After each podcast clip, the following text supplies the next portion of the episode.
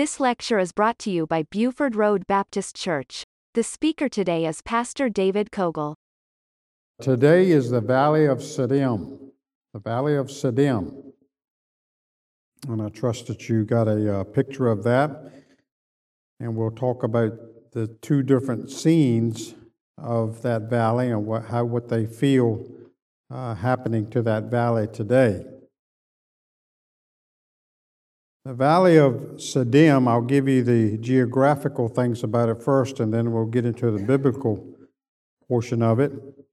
It means the Valley of the Broad Plains. The Valley of the Broad Plains. A lot of open area in this particular valley, not really much vegetation or trees or anything like that.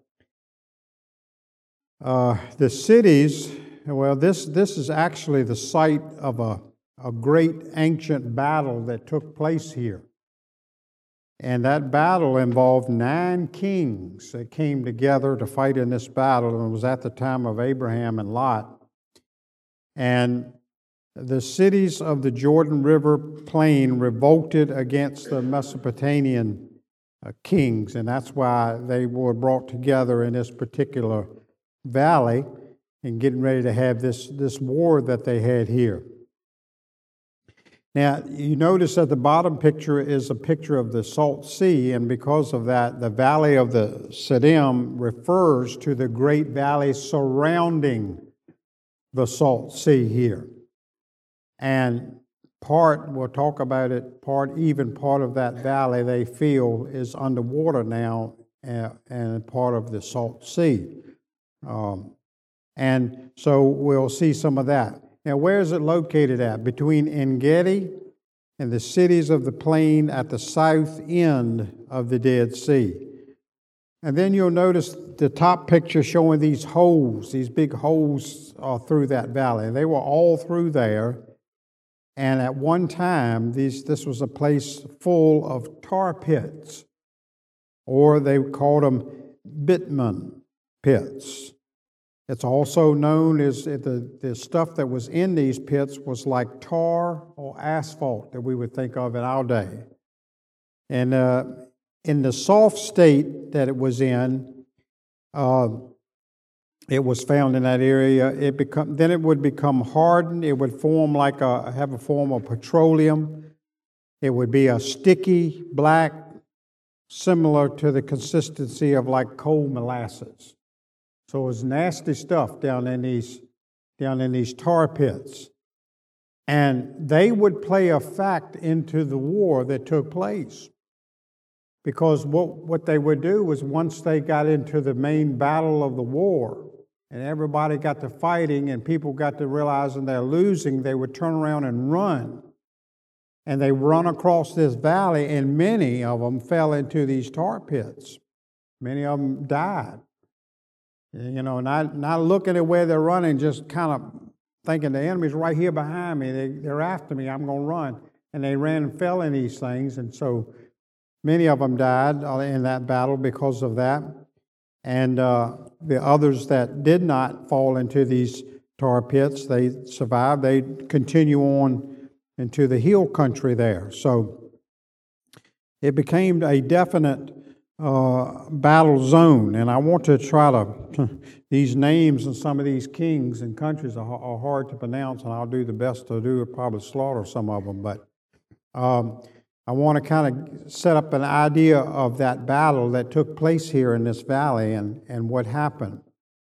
Um, and we find that the uh, Chedorlaomer and the Confederate kings, they ended up overthrowing the kings of Sodom and the plains uh, around about that. So the king of Sodom and the king of Gomorrah, and we're of course always familiar with those two names because of what happened there. God destroyed those two cities, and we'll talk about how utterly he destroyed them.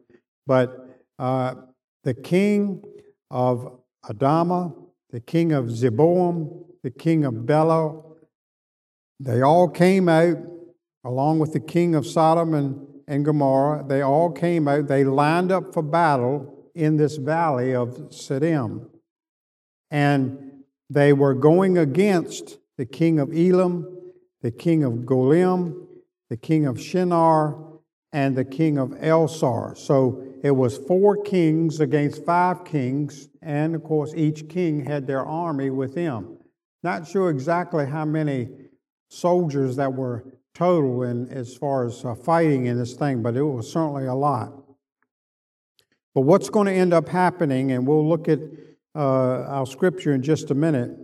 But what's going to end up happening here is that they took all the possessions of Sodom and Gomorrah. That means they took their food supply and they left, they departed. And they also took Lot, which was Abraham's nephew, and that becomes a very important part in this, in this war and what happened here. Uh, Lot certainly had uh, a lot of possessions. They took his possessions. And so he was living in Sodom. And what happened was there was a survivor out of that war that came and to Abraham and said, Hey, I want to deliver you the news here that, that they came in and took everything and they took your nephew as well. Now, Abraham at that particular time he was over in a different area, the Oaks of Mamre, and uh, he was with some fellows there, the, Am, uh, the, um, the Amorite, Eshcol, Agner, all of them.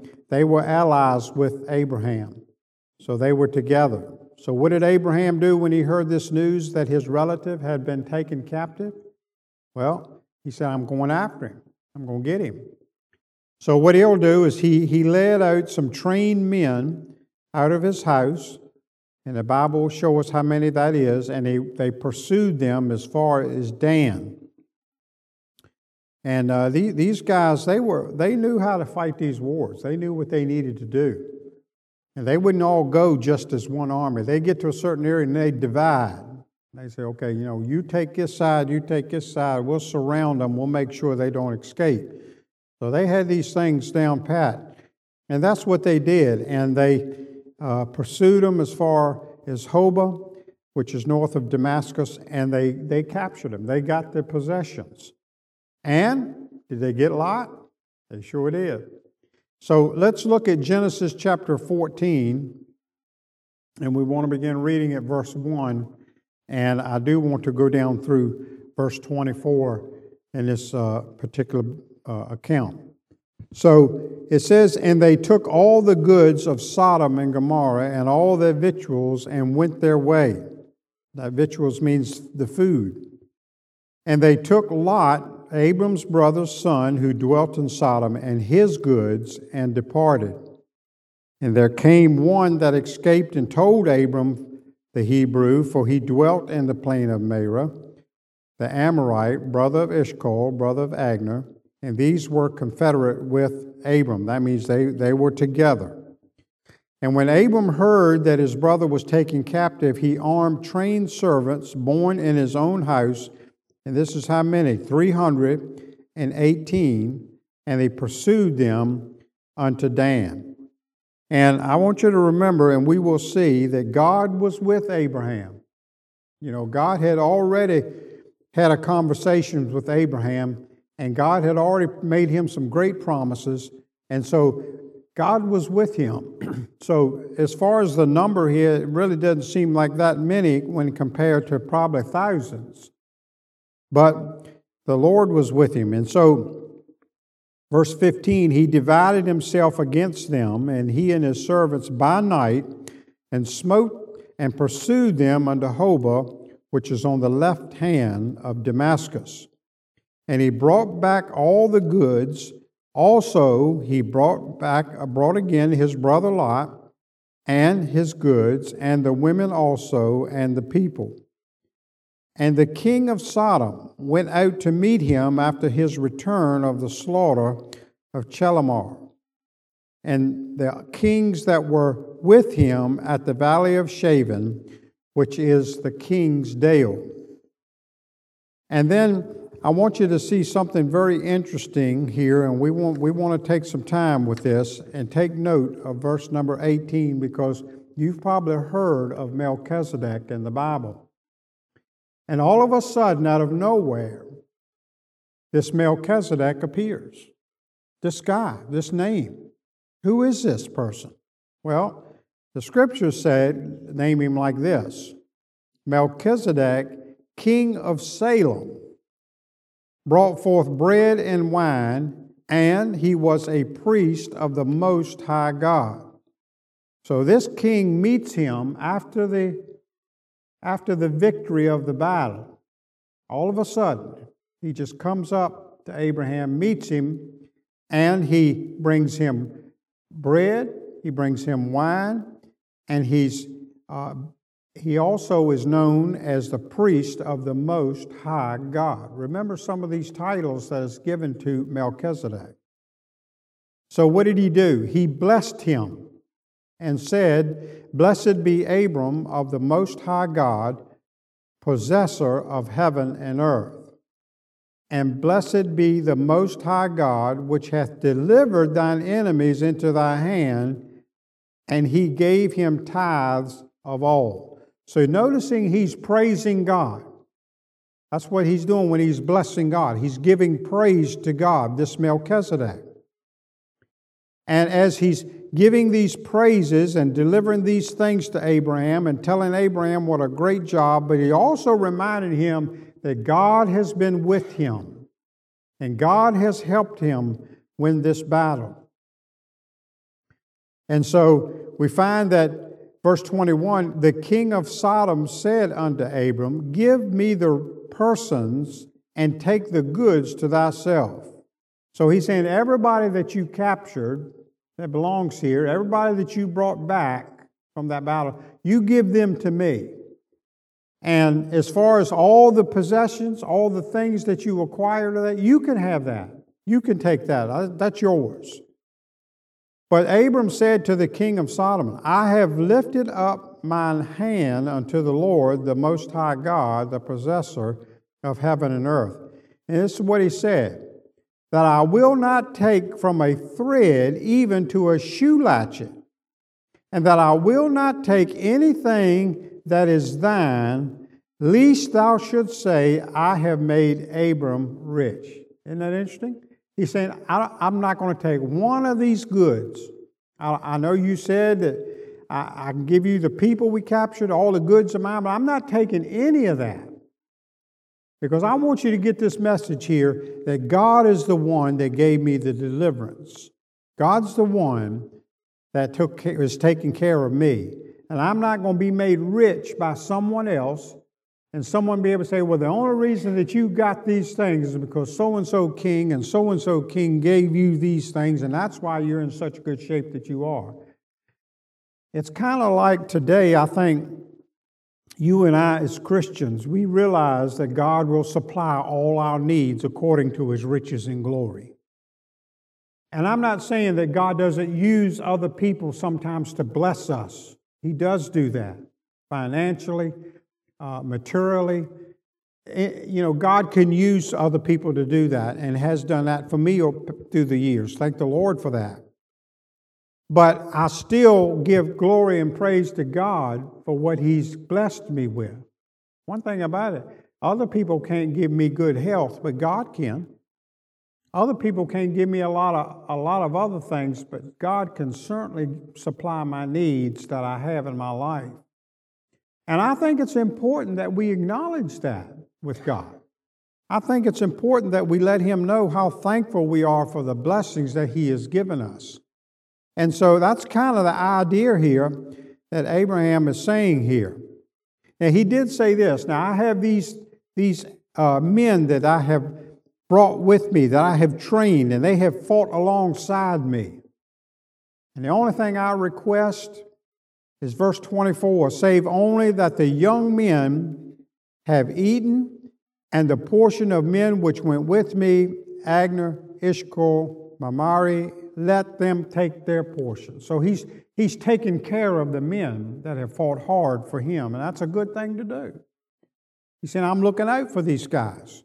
They, they didn't have to do it, but they stood by me and they, they fought and they did what, what I asked them to do and, and uh, I want to take care of them. So he, he certainly was, was able to do that, and that was a good thing to do.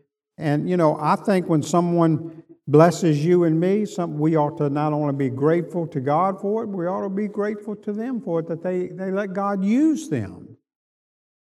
Because you know what? Down the road, they may have helped me, but I may be able to help them next time.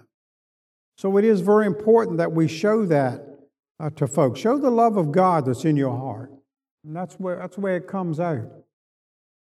So, uh, as we think about this fellow Melchizedek in verses 18 through 20, we saw, saw him come on the scene all of a sudden.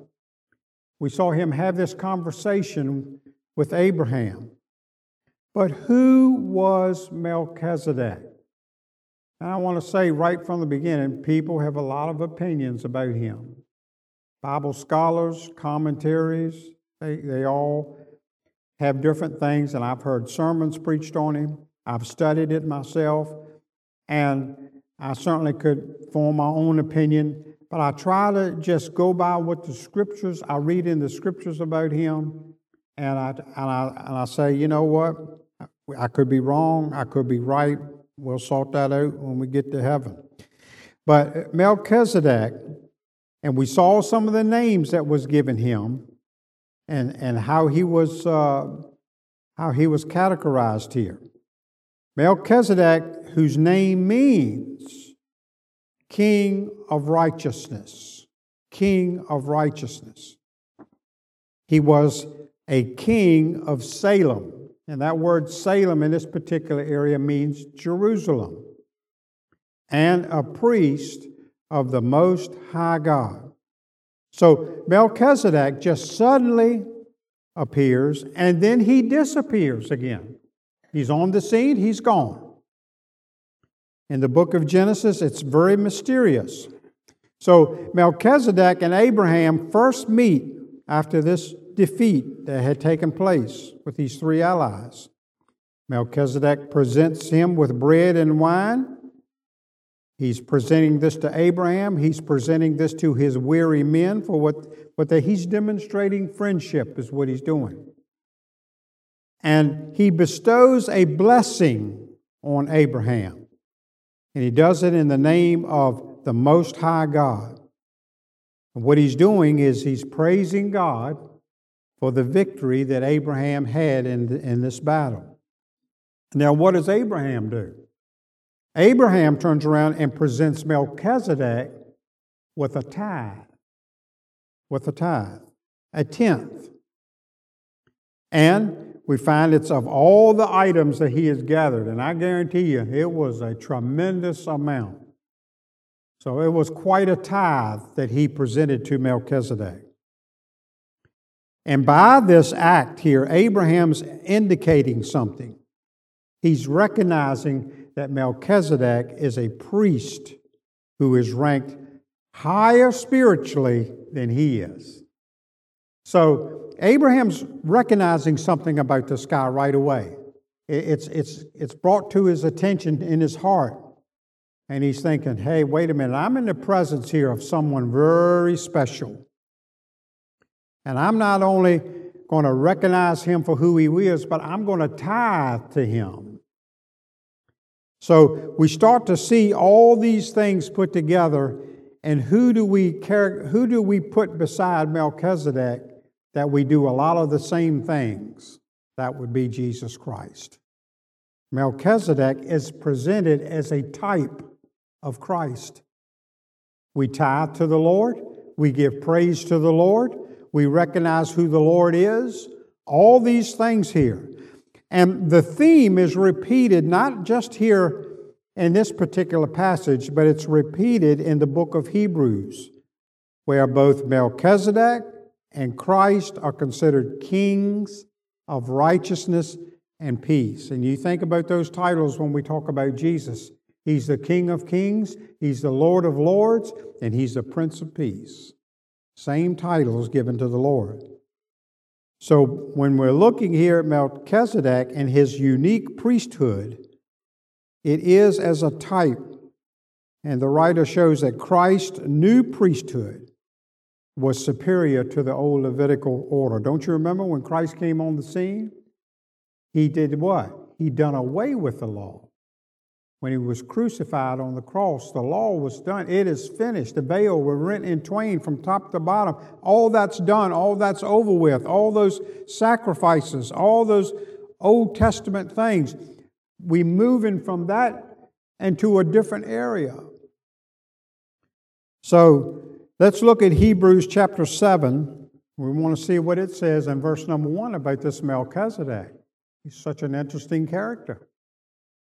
For this, this Melchizedek, king of Salem, priest of the Most High God, who met with Abraham returning from the slaughter of the kings and blessed him, to whom also Abram gave a tenth part of all, first being by interpretation king of righteousness, and after that also king of Salem, which is king of peace. All those titles, very important. But look at this.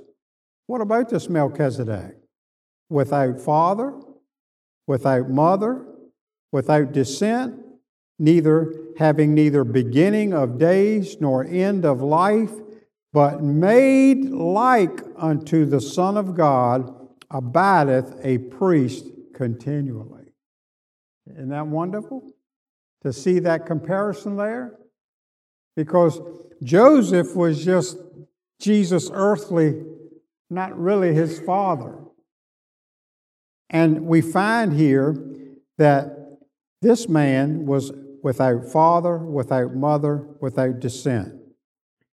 Verse 4 Now consider how great this man was, unto whom even the patriarch Abram, Abraham gave the tenth of his spoils. For Abraham to turn around and do that, then something told him, hey, I'm in the presence of royalty right here. I mean, he had fought for this battle. It was a great vast of, of spoils that he had, he had accumulated. It wasn't just a small little portion when he was given a tenth. He was given a great amount. And Abraham certainly wouldn't have done this to anyone else had he recognized that, hey, this is something unique right here. This is, this is something supernatural right here in front of me. This Melchizedek. Verse 5 And verily they that are the sons of Levi who receive the office of the priesthood have a commandment to take tithes of the people according to the law, that is, of their brethren, though they come out of the loins of Abraham. But he whose descent is not counted from them received tithes of Abraham, blessed and blessed blessed him that had that promise. So you can't you can't link Melchizedek coming out of uh, the loins of Abraham down the line. It, it just what it, that's not connected with Abraham in that sense. And without all contradiction, the less is better than blessed of the better. And here men that die receive tithes, but there he receiveth them of whom it is witness that he liveth. And as I may say, so say, Levi also, who receiveth tithes, paid tithes to Abraham, for he was yet in the loins of his father when Melchizedek met him. So the purpose here, and we're thinking about this fellow Melchizedek, and I do believe he was the pre incarnate appearance of Jesus Christ. I just have to believe that because of all the titles, everything that's happened here. So it's, it's a possible theory here, given that Abraham had received a visit before. I want you to look at Genesis 17, and we'll look at verse number 1. I added that scripture there on the side later on as I was studying this morning, I wanted to uh, put this in there. It says, uh, When Abram was 90 years old and nine, the Lord appeared to Abraham and said unto him, I am the Almighty God, walk before me and be thou perfect. And I will make my covenant between me and thee and will multiply thee exceedingly. And Abram fell on his face, and God talked, look at that, with him, saying, as for me, behold, my covenant is with thee, and thou shalt be a father of many nations. Neither shall thy name any more be called Abram, but thy name shall be called Abraham. That's way his name was changed. For father of many nations have I made thee. And I will make thee exceeding fruitful, and I will make nations of thee, and kings shall come out of thee. And I will establish my covenant between me and thee, thy seed after thee, and their generations for an everlasting covenant, to be a God unto thee and to thy seed after thee. So you see, Abram, Abraham was no stranger in hearing the voice of God. He's no stranger to being in God's presence. And that's why I believe when Melchizedek came on the scene, he said, Hey, I've been here before. I got this feeling before. I know what the voice of God sounds like before here. I'm, I'm in the same situation. Hebrews 6 and verse number 20 says, Whether the forerunner is for us, entered even Jesus, made a high priest forever after the, look at that, order of Melchizedek, and that word order is important. When we see the word order there, Jesus has become our high priest forever. Listen, the Bible says we have a high priest. We have someone that's touched with the feelings of our infirmities. We have someone that, that goes before us daily because the devil is accuser of the brethren, and Jesus stands up and says, That one's mine. You can't have him. He's the high priest that we need.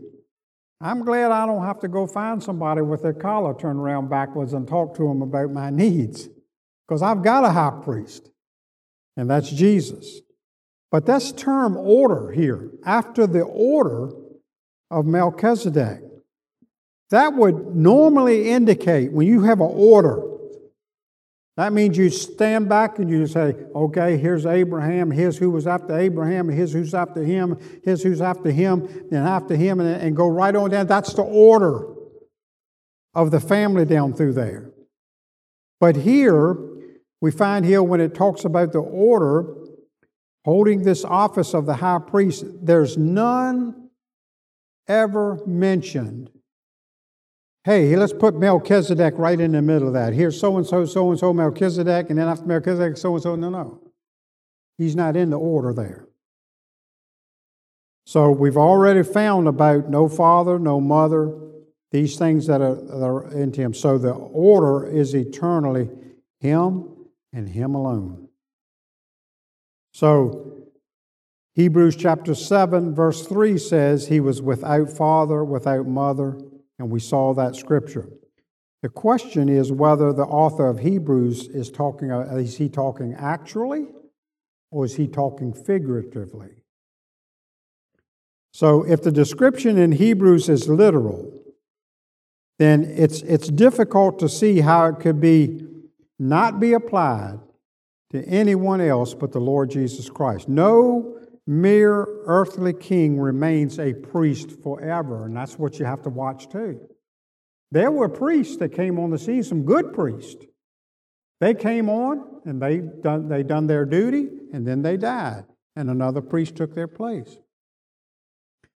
But when this, when this talks about Melchizedek, it says remains a priest forever.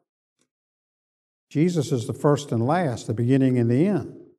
So the Son of God came to give Abraham his blessing, is how I feel about it. He's appearing as the King of righteousness, King of peace, a mediator between God and man. And so it's so interesting to follow this description and why it was chosen, and he chose in the Bible to come as Melchizedek, come on that scene, and bring this uh, into Abraham's life at that particular time. So, are Melchizedek and Jesus the same person? It would certainly seem so as you go through these scriptures. And a case can be made either way. Some people disagree with that. But at the very least, we have to agree that Melchizedek was a type, a certainly a type of Christ. And so it is also possible that Abraham, after his weary battle that he turned around and met the Lord Jesus Christ and he gave honor to him, he gave praise to him. He, and if he did it to this man, Melchizedek, listen, he was doing it to the Lord himself. And we, we see no different in the scripture about that. Now, let's, let's finish about this Sodom and Gomorrah. And you, you are familiar with these cities and the, the wickedness that was there. Great, great wickedness in that area. And God would have to say, I'm going to overthrow these cities. I've got to do that. And not only the cities themselves, but all the surrounding area around that's going to be affected as well. All the inhabitants of the city, all the crops, the trees, the, the vegetation, anything that grew around it, God did a complete job on that area. And it is said that the smoke that came up from the destruction of those cities was seen far, far, far away. Many people saw it. It ascended like the smoke of a furnace. What does that remind you of? Some of the descriptions of hell, doesn't it? so that furnace here is literally means kindling, like you'd burn kindling, get a fire started, and, and it gets bigger and bigger. So let's look at Genesis 19 and verse number 24. The Lord rained upon Sodom and upon Gomorrah brimstone and fire from the Lord out of heaven. You know, we're, we're used to hearing about pouring down rain, even hailstones many times come down in our area and, and destructive, a lot of things. But can you imagine brimstone, balls of fire coming down? And that's how the Lord took care of it. And he overthrew those cities and all the plain and all the inhabitants of the cities which grew, that which grew upon the ground. And his wife, Lot's wife, looked back from behind him and she became a pillar of salt. She longed, she loved that city. She longed for that city. She looked back. Oh my goodness, I'm leaving behind a place that I love. Shame on her for loving a wicked, wicked place like that. You know, I, I hope you don't think, have this thought in your mind when the Lord takes you and me home, we're not going to look back and say, oh, I'm leaving some, some wonderful place. Listen, we're going to a better place He's prepared for us. That's for sure. Abraham got up early in the morning to the place where he stood before the Lord, and he looked toward Sodom and Gomorrah. This is afterwards and toward the land of the plain, and beheld, and lo, the smoke of the country, and went up as the smoke of a furnace. And it came to pass when God destroyed the cities of the plain that God remembered Abraham and sent Lot out of the midst of the overthrow, and he overthrew the cities in the which Lot dwelt. I tell you, old Lot was saved several times, wasn't he? The Lord looking out for that boy. Not only did he use Abraham to bring him back from where he was captured, but now gets him out of these cities that are, that are destroyed as well. So the victory of these four invading kings at the valley of Siddim, and it shows their, their strength, their military power, but it also shows God's blessing that was on Abraham. And we see that uh, as we looked at Genesis 14, this story, and even these four kings, these five other kings of this valley of Abraham were able to, to go and subdue them. And it was God who brought the victory. You know, Abraham demonstrated, and I think that's why it's so important that it's in the Word of God. It demonstrates it's not by my might, it's not by my power, but it's by the Lord's help. He shows his faith in God afterward. You know, wouldn't it have been easy for him to walk out there with his chest all puffed out and say, Hey, man, I did it. I took these 300 some men, we did it. We conquered it. We took care of it. He could have come like that. But he said, No, I'm praising God for the victory. Whenever we come through something in our life, don't think that we've accomplished it on our own. Don't think it's something that we were able to come up with. We need to give victory to the Lord. Praise to the Lord. Say, hey, I came through this because the Lord was with me. I came through it because He knew the beginning to the end. He knew what was going to happen in between. I didn't, but I trusted in the Lord, and He came through. So He demonstrated that and God's faithfulness to Abraham is demonstrated in contrast between the victories here. These defeated five kings. Can you imagine five kings? He's already outnumbered. Abraham's faithfulness to God demonstrate he had inter reactions here. And then here comes Melchizedek. So that's why I've got to just believe that when Abraham came with the right attitude, he's coming back with the victory, he's coming back with all the spoils, he's got everything, the people that he captured, he's got it all. Everything's been victorious, everything's been wonderful. And it's like the Lord Jesus comes on the scene and says, Hey, hey Abraham, how you doing? Abraham, well, I'm doing good. I've had a great victory. I'm, I'm doing great. Okay. Well, what do you think? Well, praise God. and he starts giving honor and praise in front of this high priest of righteousness, high priest of peace, giving tithes to, a, to this person. So it demonstrated that. Now, like I said at the beginning of the lesson, the location of this valley of Siddim. For many scholars, they study it, they look at it, they investigate it.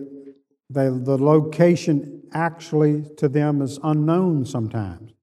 And that's why I said some believe that part of it is submerged in the southern part of the Dead Sea, and that very well could be. Um, I don't know how up to date that picture is about these tar pits there and these holes that are still in this area. But I'm sure there's some still able to find in the, in the underlying areas. But evidence has been made known here that, and a few people argue that it is to the north of the Dead Sea. Uh, so it, it, doesn't matter exactly where it's, where it's located right now, but the, the thing is, the battle that took place and how God got the glory. So, most Bible scholars believe that it is somewhere to the south of the Dead Sea, based on these, these tar pits mentioned there, and the movement between these eastern kings. Whatever the case is, the valley of Siddim was located where God chose to demonstrate his sovereign power. He chose to let people know his intention was to bless Abraham for the sake of the world. Genesis chapter 12 and verse number 2 and 3. And I will make thee a great nation, I will bless thee. You see, this is part of that blessing. And make thy name great, and thou shalt be a blessing. And I will bless them that bless thee, curse them that curseth thee and in thee all the families of the earth shall be blessed. So, this promise that he made to Abraham, he's fulfilling it. I'm glad that we can read promises in the Word of God and not, and not just read them and say, well, that's nice. But we can claim those promises and we can remember some of them that have come true in your life and my life. God's faithful to His Word. He's faithful to Abraham, He's faithful today to you and me. But like Abraham, I think we need to praise God for what he's done. Praise him for what he's continuing to do in your life and my life. Abraham gave him the praise, whether it was through a man that was in front of him named Melchizedek, he still gave praise and honor to God. And that's what's important about this particular valley. Amen? Amen. You listen to Pastor David Cogle. For more information, visit our website at BufordRoadBaptistChurch.com.